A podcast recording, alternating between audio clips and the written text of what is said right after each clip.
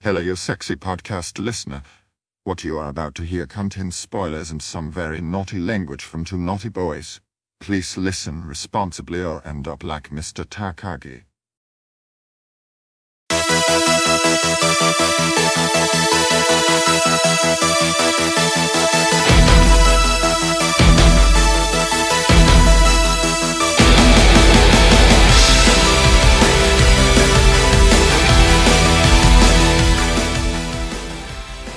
Cheers! Welcome to Beer Me a Movie. I'm Brian Betts, I'm Dave Michaels. and this is a weekly movie podcast where we have no idea what we're talking about next week. No, but we'll write it down just like Brian did with the intro before reading it there so he wouldn't stumble through it. That's what we do. We write it down so we don't stumble through it because I am Stumbles McGee. Uh, Slancha, buddy, how you doing? I'm, I'm great. And uh, l'chaim to you. That's probably racist. I hope not. Uh, pros to you. All right. Well, I'm going to stick with cheers. I don't know enough languages. That's very fair. Everyone knows your name whenever you talk about cheers anyway.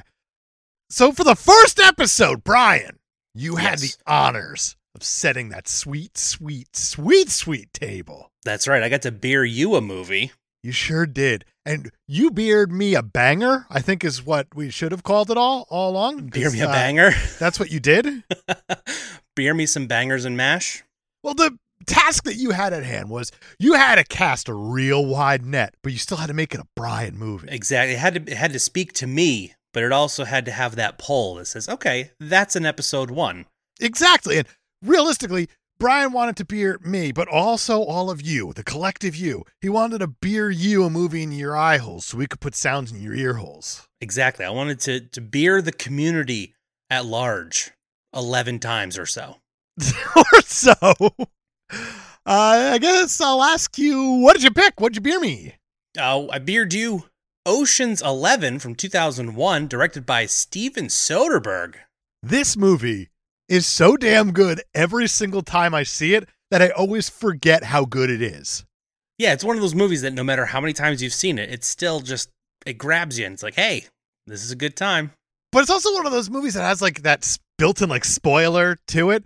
But when you watch, you're like, man, I can't wait to see this again. I can't wait to see this again. I can't wait to see this again. You're ahead of the game every Yeah. single time, but you're so excited to watch it play out all over again. And it might have taken me two or three times to figure out actually how it went down, but that's a that's a story But you for got another there? Time. Yeah, Eventually, the movie tells you, Brian. Did you It just does. watch the movie? it tells you how they're going to do it. They do it, and then they recap how it was done through phone call. So exactly. Uh, Brian has just gotten it. This is good. I got it years ago on like the third viewing. Oh, good. Perfect. so we made a bit of a changeroo from the way that we introduced the episode zero and the way that we're going to be scoring the movies.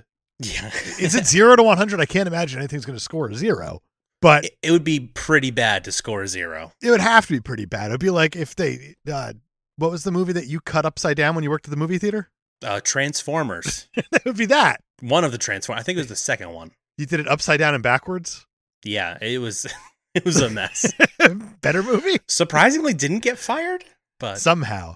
But we changed up the order that we're going to do things a little bit just to kind of make it flow a little bit better.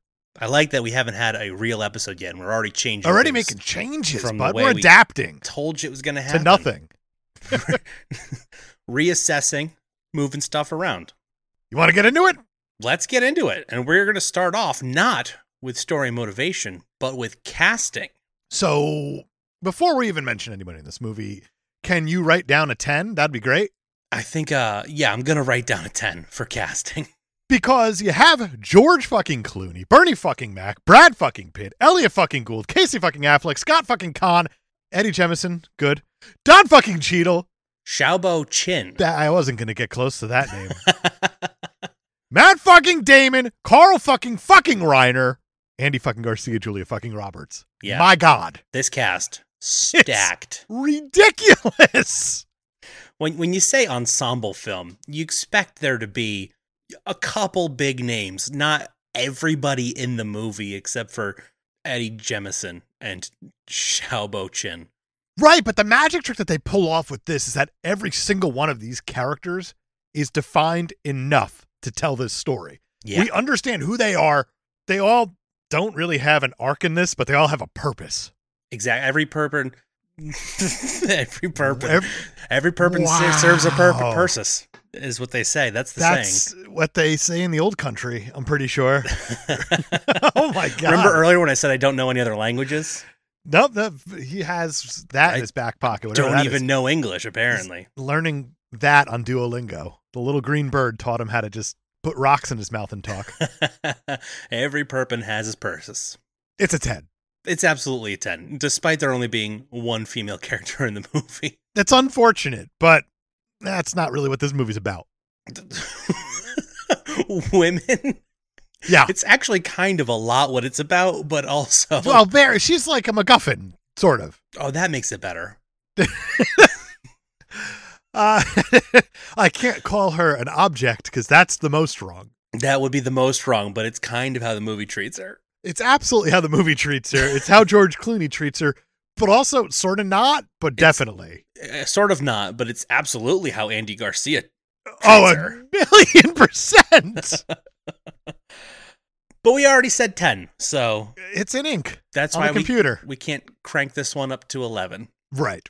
Some of the people who were almost cast in this movie, which would have completely changed it. Johnny Depp as Linus, the uh, the Matt Damon role, could no, have been thank you. and originally cast was Mark Wahlberg, but he left to do something else. Good. Uh, Luke and Owen Wilson were both cast as the Malloy twins. Oh before they man, left. that would have been so good though. Scott Kahn and uh, Casey fucking Affleck, they crushed this thing. But they're very good, but the, man, the the Wilsons, Wilsons. they probably left to do a Wes Anderson. probably. Uh, Danny Glover was almost cast as Frank, but you can't you can't outdo Bernie Mac. No, you can't. Bruce Willis was the original Danny Ocean, and that just wouldn't have worked. He would have looked great in that. Any one of the clothing attires that Danny Ocean wears in this, Bruce would have crushed also though. Yeah, he would have looked great, but he just doesn't have that charisma. Oh, you mean having Yeah. any charisma? George Clooney. Got has. it. All right. Ewan McGregor as Basher was a possibility at one point, and that would have been weird. It would have been. And Ray Fiennes, Warren Beatty, Michael Douglas were all up for the role of Terry. Jeez. Yeah. Everybody, man. Alan Arkin and Don Rickles as Saul.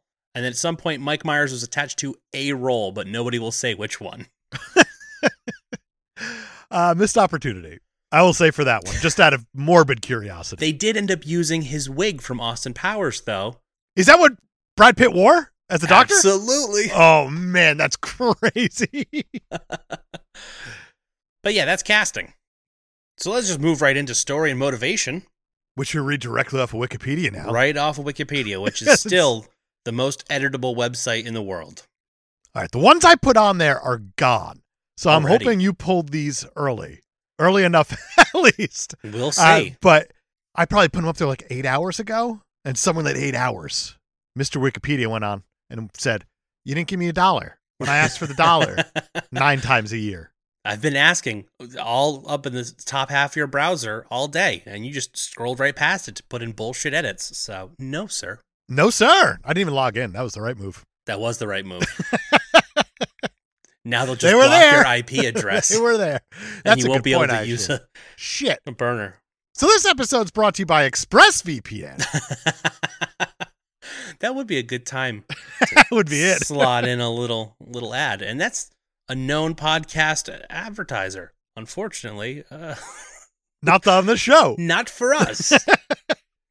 so, directly from the Wikipedia, following his release from prison, Danny Ocean, the aforementioned George Clooney, violates his parole by traveling to California to meet his friend and partner in crime, Rusty Ryan, played by Brad Pitt, to propose a heist. I never realized that he got released from like the North Jersey penitentiary for the bad men or whatever it was. Yeah, which is actually the East Jersey jail, prison, whatever they call it. Rahway. It's Rahway. Rahway. Rahway is the right one. the two go to Las Vegas to pitch the plan to wealthy friend and former casino owner Ruben Tishkoff, played by Elliot fucking Gould. The plan consists of simultaneously robbing the Bellagio, the Mirage, and the MGM Grand casinos. And I love this because he like says, We're gonna rob a casino. And not just any casino, but three casinos. You're out of your mind. And then there's a whole flashback about three guys who tried to rob casinos, and we're meant to believe that these are the only three people who have gotten close to robbing casinos. so in uh oh I should do do do do do do there we go. Ah, if you want some topical news, you know, it's not too topical. It just happened. How about that? It just happened at a time. There's been many a casino robbery. I believe that. Many. I think Ruben's full of shit. He is absolutely full of shit. So if you want to go back, Treasure Island got robbed for $30,000 back in December of 2000. Okay, that was before this movie, so that counts. The Bellagio in Las Vegas got robbed for $160,000 in 2000 as well. Good year for bank robberies. Or Sounds casino like robberies. it. The Stardust got hit for 1.1 milli in 1992. Wow, that's a big one. The Stardust again got hit in 1992 for another 500,000. The Bellagio again got hit for 1.5 million. Wow. Uh, after that, at a date, the Saboba Casino got hit for 1.5 million. The Ritz Casino in London got hit for 1.7 million. Circus Circus got hit for 3 million. The MIT Blackjack team, immortalized in the very famous movie 21. Remember that one? The very famous movie. Is Kevin Spacey in that? Yeah, he is. Cancel it. And so is the kid from Across the Universe. who Everyone thought was going to be a star. That's right. And then he was in 21. And then he was in Across the Universe, and then he was gone. Right. So the MIT Blackjack team, they stole 22 to 57 million. I like that it's a range. And finally, the Crown Casino got hit for $33 million. Yeah, Damn, that's a lot of money. it's Perth, Australia for you, though. And it was uh, a wealthy New Zealand businessman who got caught signaling cards across the room. But $33 million later, uh, maybe do a better job securitying. if it takes you 33 million missing dollars to realize that this guy's cheating, you have issues of your own. Ruben's familiarity with casino security makes him very reluctant to get involved, but when he starts to think of it as a good way to get back at his rival Terry Benedict, played by Andy Garcia, who owns all three casinos, he agrees to finance the operation. The three men know that the Nevada Gaming Commission requires casinos to have enough cash on hand to cover all their patrons' bets, and they predict that on the night of a highly anticipated boxing match, the Bellagio vault will contain more than $150 million. So I don't know if this is being 22 years removed from this movie. When I heard 150 million dollars is casino, I went, that doesn't seem like a lot for some reason. I don't know why. It does and it doesn't. When you realize that the, the highest robbery of a casino is only 33 million, it makes it, it kind of puts it in perspective. But that's like a guy looking across the room and seeing a third base coach giving signals and shit. Like this is a lot This more in is a depth than proper that. heist. Yeah. Danny and Rusty recruit eight former colleagues and criminal specialists: con men Linus Caldwell, Frank Catton, and Saul Bloom, played by Matt Damon, Bernie Mac, and Carl Reiner, respectively. Auto specialists Virgil and Turk Malloy, played by Casey Affleck and Scott Kahn. Explosives expert Basher Tar, played by Don Cheadle. And can I just say, in 2001, I didn't know a lot about Don Cheadle. Okay. And I also didn't know a lot about good British accents. Okay. Now there's a difference. So Uh, you, you- you, you could have noticed it. fooled me In 2001. in 2001 that Don Cheadle was actually British, and that says so much because this is like almost Dick Van Dyke levels. it's not great. That's for sure. that is adorable how much it fooled you. Yeah, it just 20 years ago, I was very susceptible to accents, I guess. Electronic surveillance technician Livingston Dell, played by Eddie Jennison, Jemison, that guy. Yep. Kirkland's signature Tony Shalhoub. That's a really cool way to put it. It's like, what do you want me to do on screen? I don't know, be nervous and sweaty. can, can you do monk? We couldn't get Tony, but I don't know. You're here. You were available. And finally, the amazing Yen, played by Xiaobo Chin, who is an acrobat. Yes, he is. Several team members carry out reconnaissance at the Bellagio to learn as much as possible about the security, the routines, the behaviors of the casino staff, and the building itself. It's pretty neat how they get these plans because Danny Ocean has such a deep, deep roster of people that he just knows in general. Yeah. Like he knows this night security guard at this architect firm or whatever. so, hey, we got plans for the Bellagio. That's convenient. I'm going to go home and make copies of these. It is, but it makes me feel like it's probably coming out of his cut, obviously, whenever he pays these people off. It's like Danny Ocean is just doing this for fun a lot of the time. Well, let's not forget that uh, Ruben put up a lot of money to fund the whole thing. That's a good point. And Ruben doesn't need the money. He's loaded out of his mind. Ruben is absolutely loaded, but this is, you know, revenge against Sure. Terry Benedict.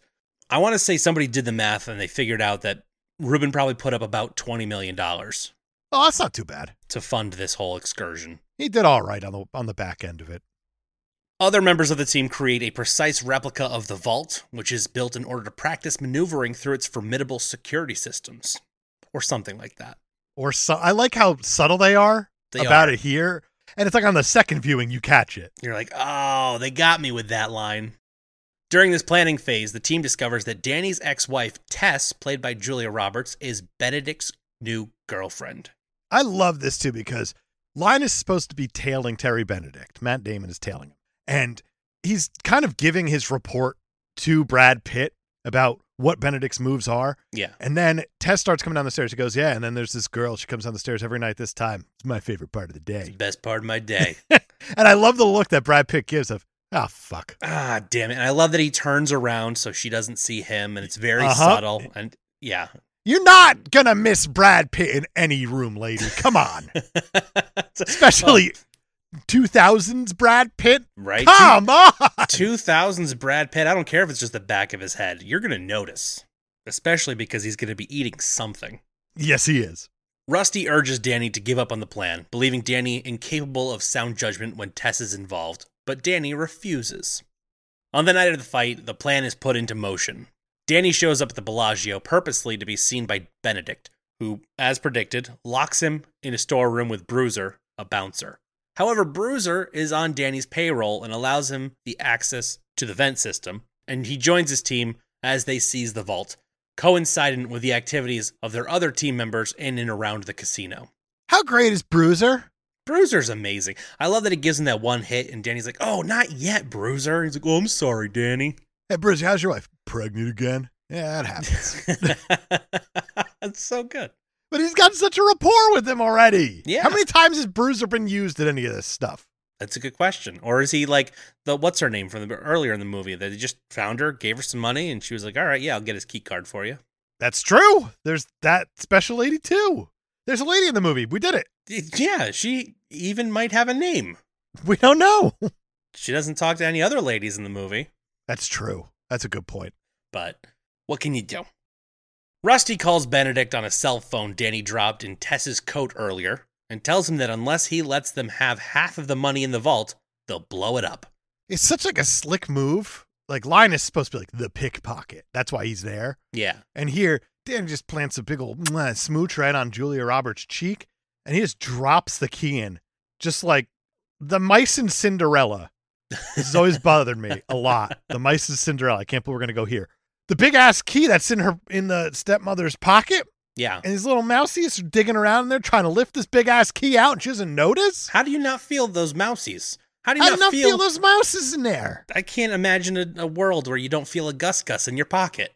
I have no idea. it doesn't make any sense. And this is just a big ass cell phone. You're telling me that no point did she put her like didn't even bother with her hands in her pockets, hands up against the sides. This is the year 2000. Cell phones are conservatively the size of the New Testament. conservatively, and not like a pocket New Testament, like a regular No. size New Testament. like the regular old one. like King Charles, whatever it is. Yep, that's exactly it. He wrote his own book right after his mommy died. the King James. That's what I meant. the, the King of Queens version of the the Bible. Uh, it's all bullshit, no matter how you look at it. Doesn't matter what king decides to put his pen to paper. Yeah, well, it's the word of God according to me. God came down and touched me and said, You r- write this book.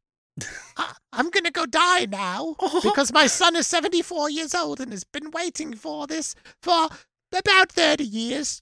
I'm overdue. He's going to have a very short reign.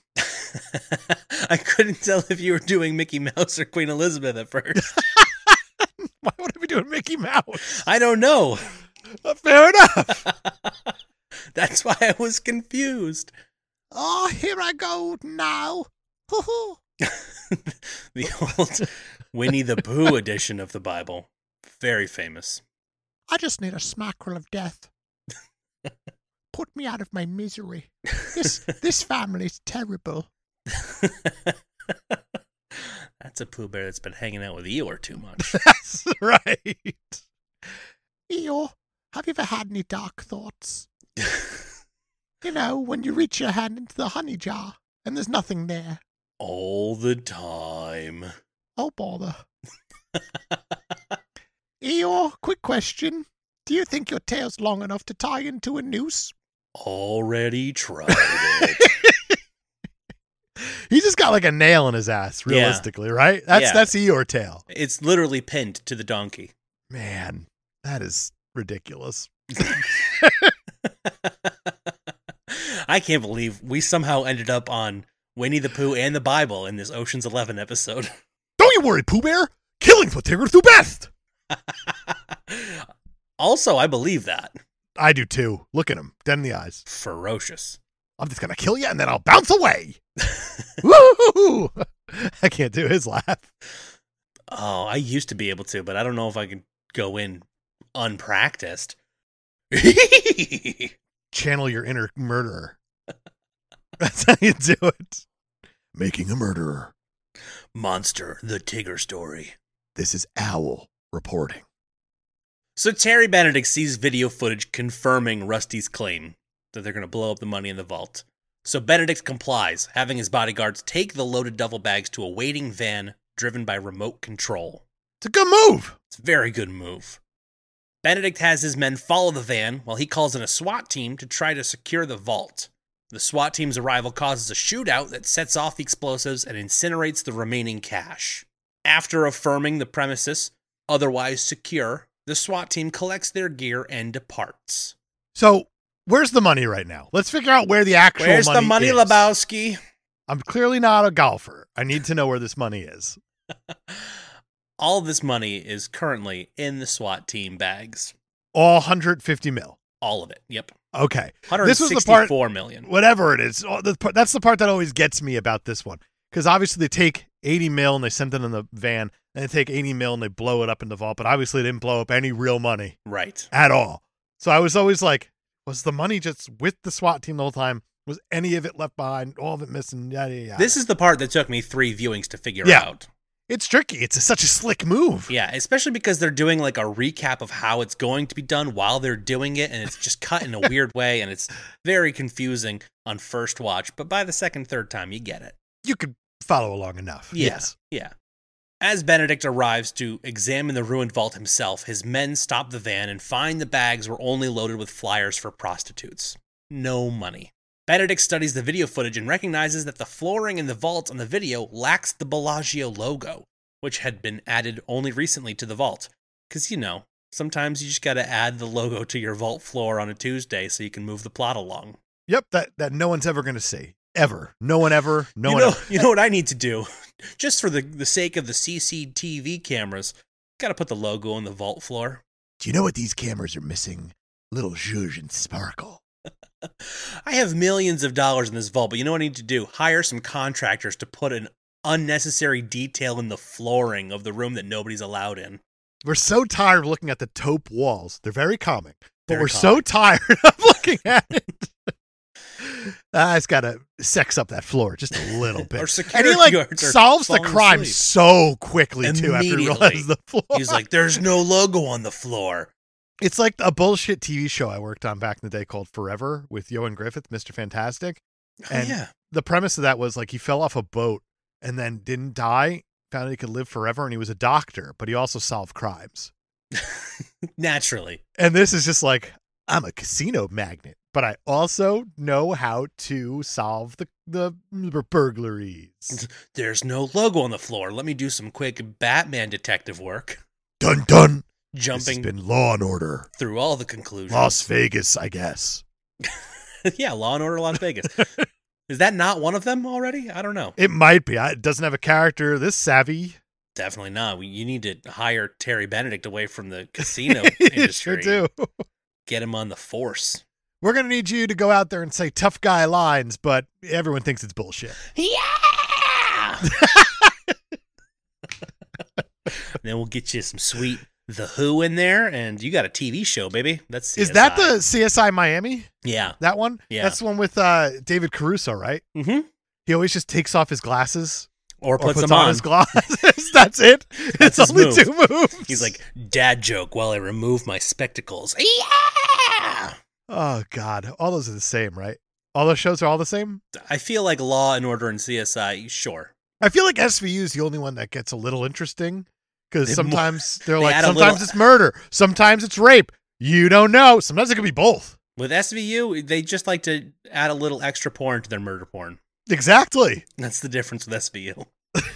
That's how you keep it on the air as long as it's been there. Oh, what if we made them sexy crimes? Like instead of just killing them, bones them, then he kills them. Or wait for it, wait for it, wait for it, kills them while boning them. Wait Oh, for oh, it. wait, wait, I wait. heard it. I heard it. Bones him after he kills him. Oh, Mic man, drop. That's three different plots right there. Twenty seasons and a movie. Lock it up. uh, has there been a Law and Order movie? No. Don't Why give would them there the be? idea. There's a need to be. But maybe Statler and Waldorf will finally. Those are the Muppets. but Right. I don't know the names of anybody on the show, so that's what I went with. wow, we've been all over the place in this one, huh? Oh, we sure have. It is shown that Danny's team used the practice vault to create fake footage to fool Benedict. Furthermore, they themselves were the SWAT team and used their gear bags to take all the money from the vault right under Benedict's nose, including a fun little shot of Carl Reiner Of Going- all people. going down an elevator shaft. Love it. Fucking Why? love it. Why would you put the oldest man there who died of a heart attack just minutes ago? Man, All hands on deck. I guess that's true. Honestly, I'd have Carl Reiner on the phone with with Terry instead of Brad Pitt. I feel like he'd be better for the carrying. Yeah, you're probably right. But then he's the one who opens his mask, so I don't know. I never understood why he opened his mask. That's just a level of cocky that I can't get to. That's just so the audience knows that they were the SWAT team the whole time. Yeah, we'll get there. We will get there. Benedict goes to see Danny, has seemingly been locked up in the storeroom throughout the heist and thus innocent of any involvement. As Tess watches via closed circuit television, Danny tricks Benedict into saying he would give her up in exchange for the money. But I feel like Terry has Danny like dead to rights here and he doesn't take it. Like Danny goes, What happened, Benedict? Someone rob you or something? It's like, just call the Stop cops right, now. There. Just call the cops right now. You don't Well, need as to, far as he to knows, the cops issue are your own already there. brand of casino justice or whatever. Well, that's kind of his whole character, though, is that he likes to issue his own brand of casino justice. that's a good point. So maybe he did need to do that. He deserved everything he got. Ruben makes a point in the beginning of the movie to say, like, oh, it used to be civilized. You hit a guy, he'd whack you. But with Terry, he makes it personal. He'll kill you and then he'll go to work on you. It's the quick way to lose under $63 million or whatever. And a Julia Roberts. That's a good point, too. Benedict, dissatisfied with Danny's plan to get back the money, orders his men to escort Danny off the premises and inform the police that he is violating his parole by being in Las Vegas. Las Vegas, famously not New Jersey. Very famously, I'd say. Although Atlantic City's trying. It's, it's, really trying, and trying. failing real hard. Oh, miserably. It's a nightmare city. Tess leaves Benedict and exits the hotel just in time to see Danny arrested. The rest of the team bask in the victory in front of the fountains of Bellagio, which I did not realize that they were properly called the Fountains of Bellagio. It sounds like they're going to be singing a song about Stacy's mom. Stacy's mom. Silently going their separate ways one by one. When Danny is released after serving time for his parole violation, he is met by Rusty and Tess. They drive off, closely followed by Benedict's bodyguards, whose presence was noted by Rusty as he and Danny approached Rusty's car. It's like the most subtle way to set up a sequel. It really is. It's like, oh, they're on to him. This story kicks ass, like a lot, Yeah, it really like a does. whole lot. a whole lot. It's a little confusing at times, but you you eventually get it. But I feel like for this type of story, you have to be a little confused at times to kind of yes, throw you, the audience, off your own scent in a way. right. Like, if you can follow it the whole way, that's not a good heist ex- movie. exactly. Sometimes you want your audience to get a step ahead of you, and that's kind of how you build anticipation and tension.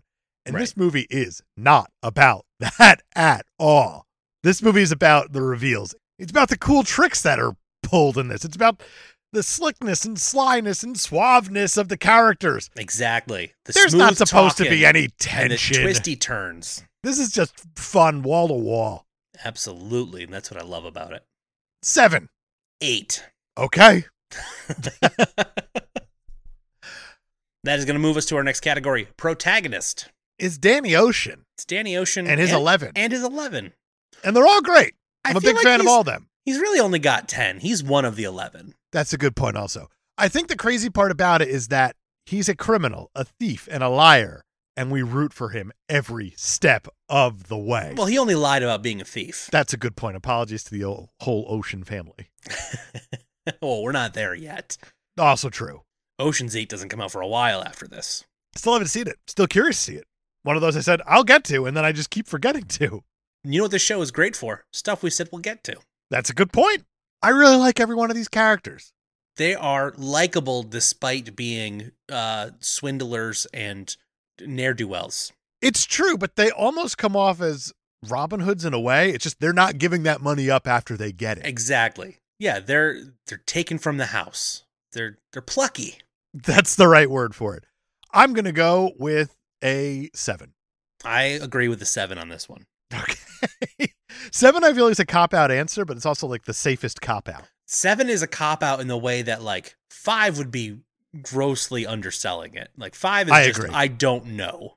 Seven's like it's good with exactly the that singing and intonation. everything? Yeah. Yeah, it's fair. All right. The antagonist Terry Benedict. He's so fucking scummy. He's so scummy. He is so bad that he makes the other bad guys look like good guys. Nine. Nine in I can't go full blown 10. no, no, because you he know doesn't even get close to winning. like, not even close to it. No, they pull the wool completely over his eyes. He doesn't see through any of their shenanigans. He doesn't even recognize. He's like, oh, wait a minute. This guy is getting recognized by some other guy in my casino, and I'm just going to let him use my vault. Okay. if George Clooney's ever coming after your girl and you can't do anything about it, like you're fucked about that, or like you fight it. Maybe that's what I'm getting at is you try to fight the George Clooney looking I that don't good know. in that suit, man. I feel like you got to be pretty cocky to be like, no, I think I can out I can outmaneuver George Clooney. but for isn't my trying to girl's outmaneuver. affection." He just flashes the money and the smile and the slick That's- back. Yeah. hand. Does he make you laugh? He doesn't make me cry. Yeah, that's a line. we'll get there. Uh, but let's go with an eight. Nine. No. I- Ugh, eight feels better after what we just said. well, we did write nine. Can't go back. That's the, the arbitrariest of rules. I, I would say.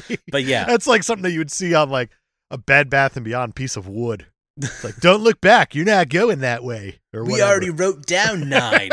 That's a weird thing to have hanging over your mantle, Grandma. I thought that said wine. That nine sounds like for the queen. antagonist. The queen's your grandma now. All right, well, better than Mickey Mouse. Oh, I'm your grandma now. Quick question: Have you ever seen Law and Order SVU? Why do you think I wear these gloves? you won't even feel me reaching into your pocket. Oh.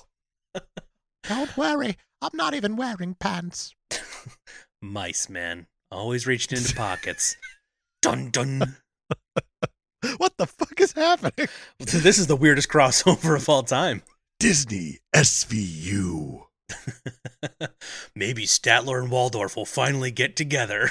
No, no, no, you Prince Charming, you're under arrest. That was a dead girl you just kissed.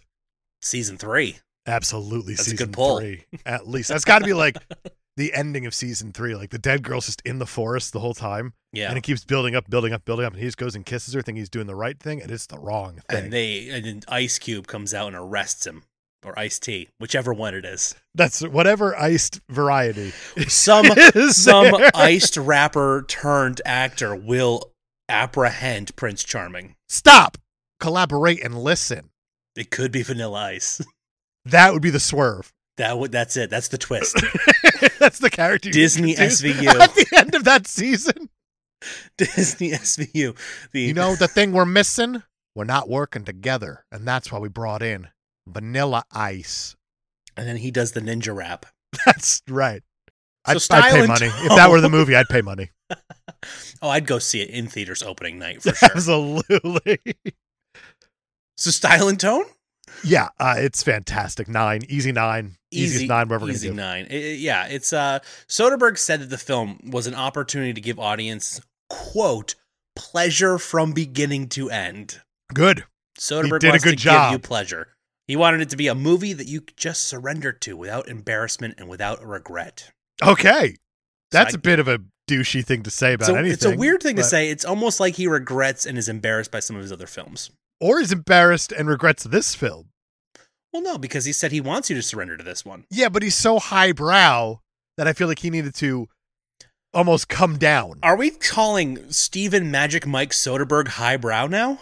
We're not. but Roger Ebert is. Because Roger Ebert did give this movie three out of four stars. And he said, serious pianists sometimes pound out a little honky tonk just for fun. That's like what Steven Soderbergh is doing in Ocean's Eleven.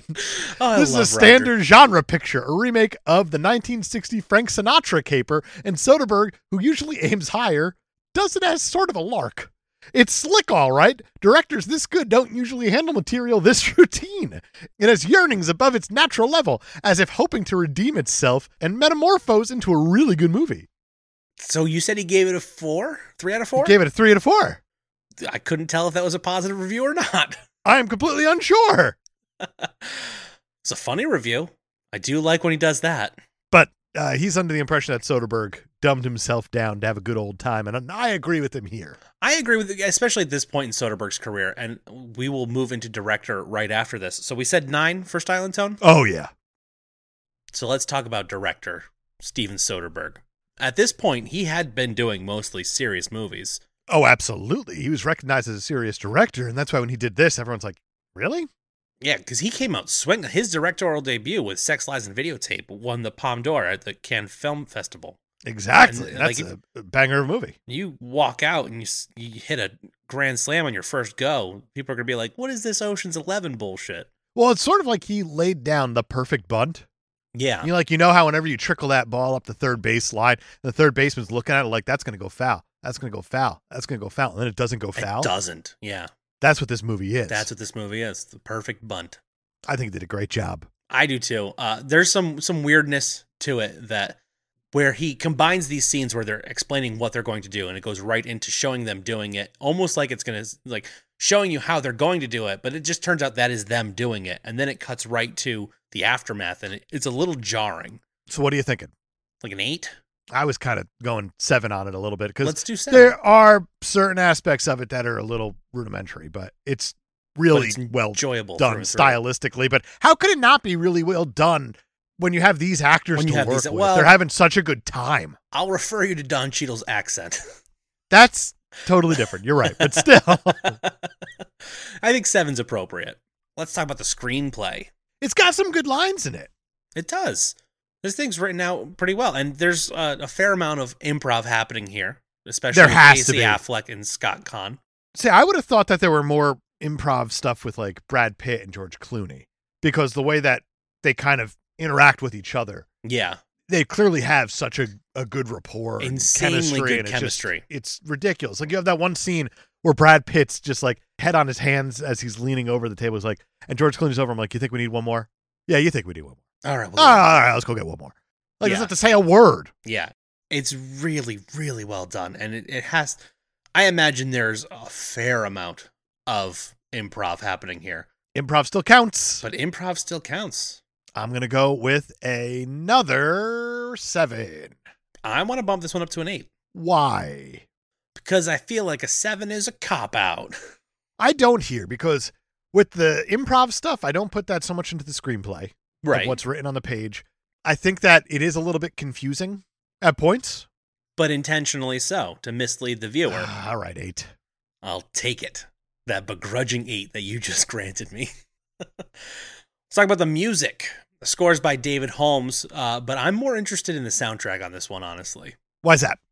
because it is pulling out some insanely good songs for appropriate moments, like that flashback when Elliot Gould is going through the previous attempted robberies, and when they cut to Las Vegas, and you get that little less conversation, a little more action, and just oh, so good.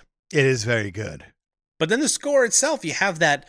You told me you actually sent me a message. It said it reminds you of Herbie Hancock, and I was like, you are Sure not did. wrong. but it's very repetitive. It is super repetitive. And that's the part that bugs me the most. It's not terribly memorable at all, That's fair. but it is appropriate. I kind of want to go like a six. Six. Yeah, it's nothing to write home about. I'm gonna allow it. Six for music. I feel dirty about saying it. Well, I let you let me feel dirty about the screenplay, so Fair enough. we're going to average it out here. Speaking of Linus, dirty. The box office, this one is not up to us. Uh, Ocean's 11 opened at number 1 its opening weekend, made 38 million dollars its opening weekend. Which is not a lot, considering this movie is an $85 million movie. It's not a lot, but it was also 20 years ago when you didn't see a whole lot of that. It is it did dethrone Harry Potter and the Sorcerer's Stone, which was going into its 22nd week. Well, something had to eventually because it was on his 22nd week. the Nearly rest half of the, a year. the rest of its opening week also had Behind Enemy Lines, Monsters Inc., Spy Game, Black Knight, Shallow Hal, Out Cold, K Pax, and The One. Just- The 2000s were a weird time, They were a very weird time. but this movie did eventually make 450 million dollars. That's a huge hit. huge. That is a blockbuster. It's 530% on its original budget, which automatically gives us a 10. And it deserves that. I mean, everyone saw this movie, and I know that because I read the letterbox reviews. and there were a ton. You want to hear a few? Absolutely. The first one I have is just a list of things that Brad Pitt ate oh, that's going to be a long list. nachos, two salads, cotton candy, a fruit cup, two assorted party snacks, a lollipop, shrimp cocktail, 40 ice pieces cream, of shrimp, by the way. and a burger. He's eating in damn near every scene. it's true. There's actually a scene at the end of the movie where he gets heartburn and he puts food down for the first time in the movie. It's a good move, and I love that little touch.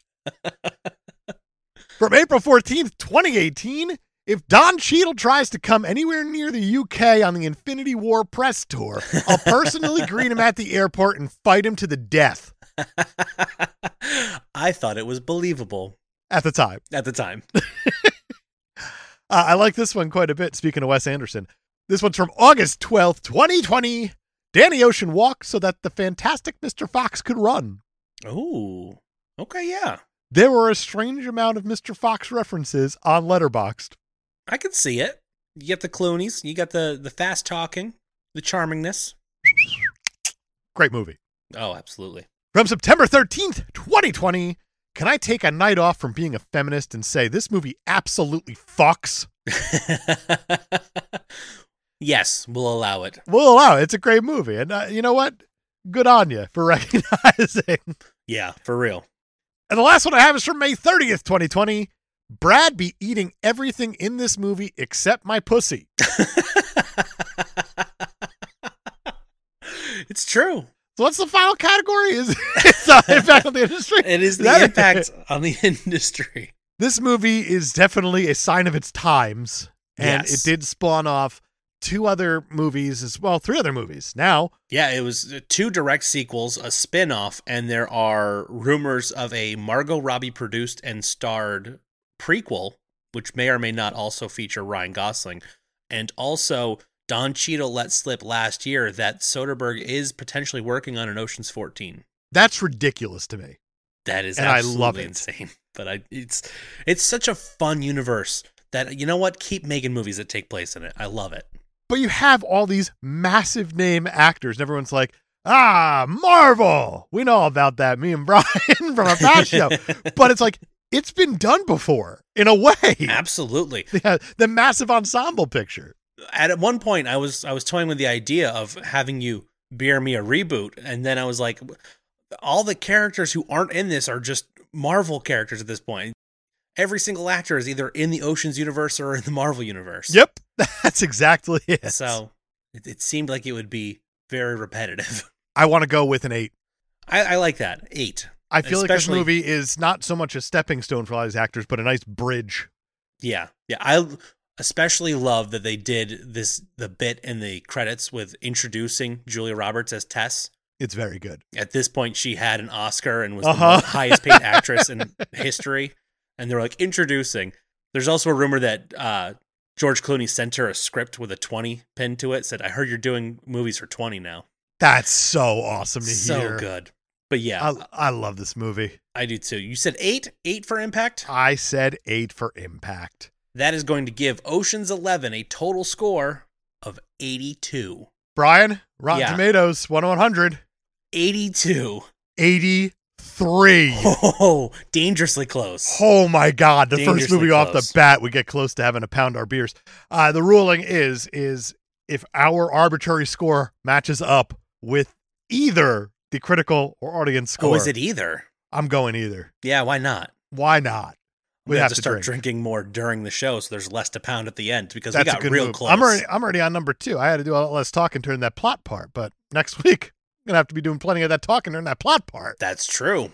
Speaking of which, is it is it that time? I think it's that time. Oh man, I am anxious because you've been teasing me with this for months at this point. You've known for a while what you wanted to pick. I have known for a while what I wanted to pick because I worked in the film industry. I'm such a huge cinephile, cinebuff, whatever you want to call it. Yeah, pretentious. That's the word. I wanted a movie that casted again a really wide net for my first pick, yeah, but it also had to have a good backstory to it. It had to be a Dave movie. that's the move. And that's why we're going to be talking about one of my Mount Rushmore directors. Ooh.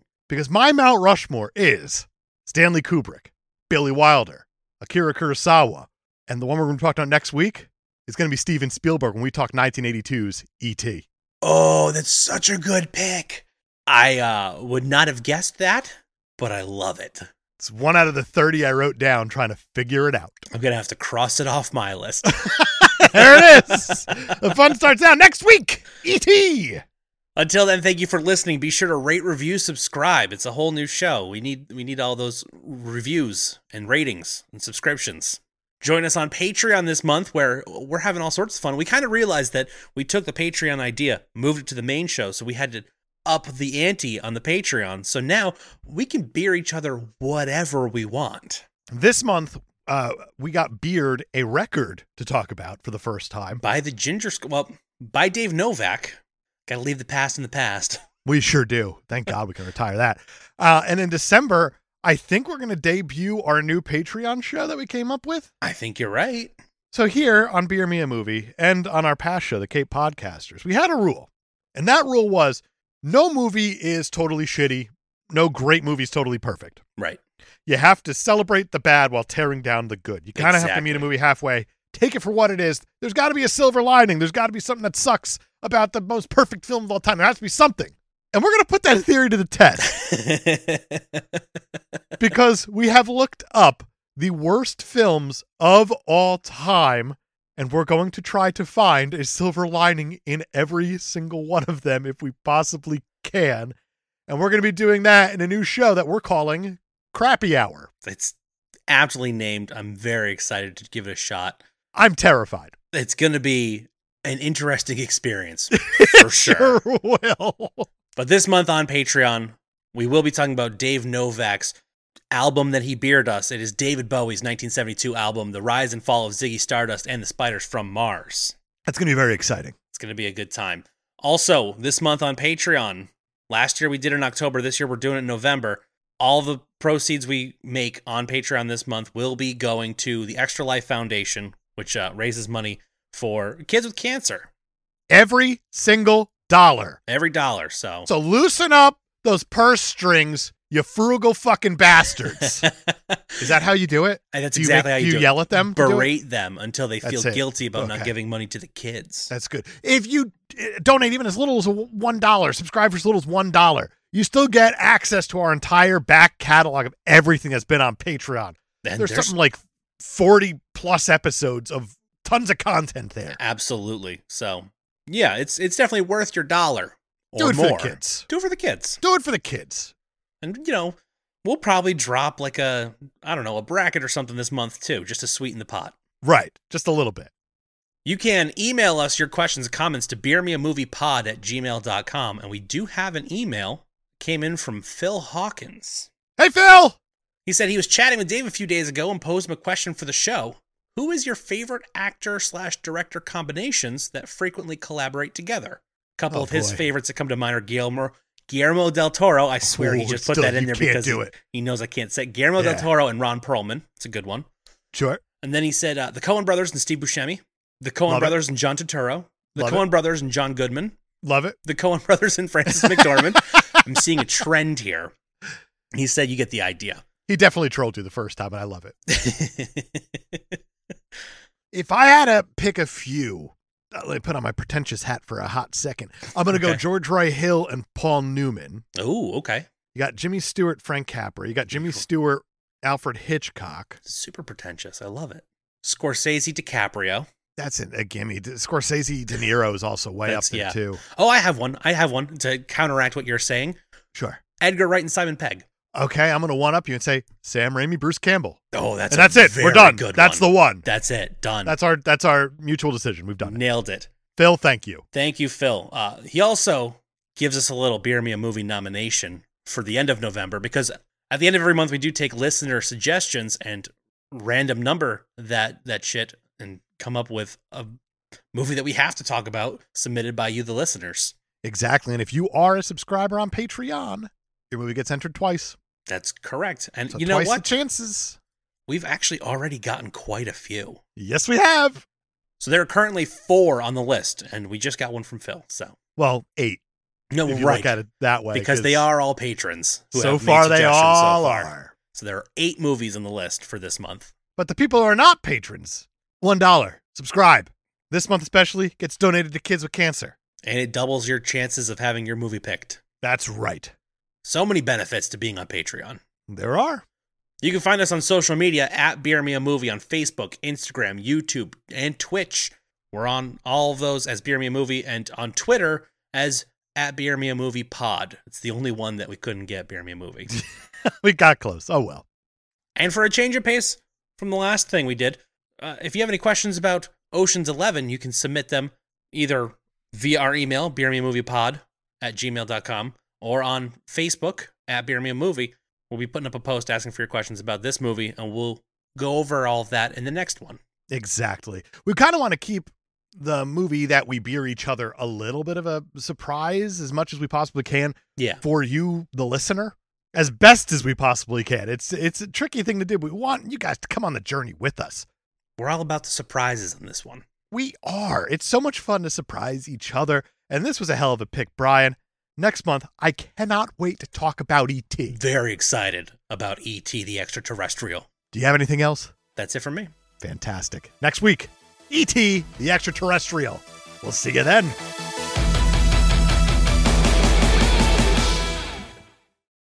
I may have to come back from the afterlife to get some Reese's Pieces for that episode. See you next week.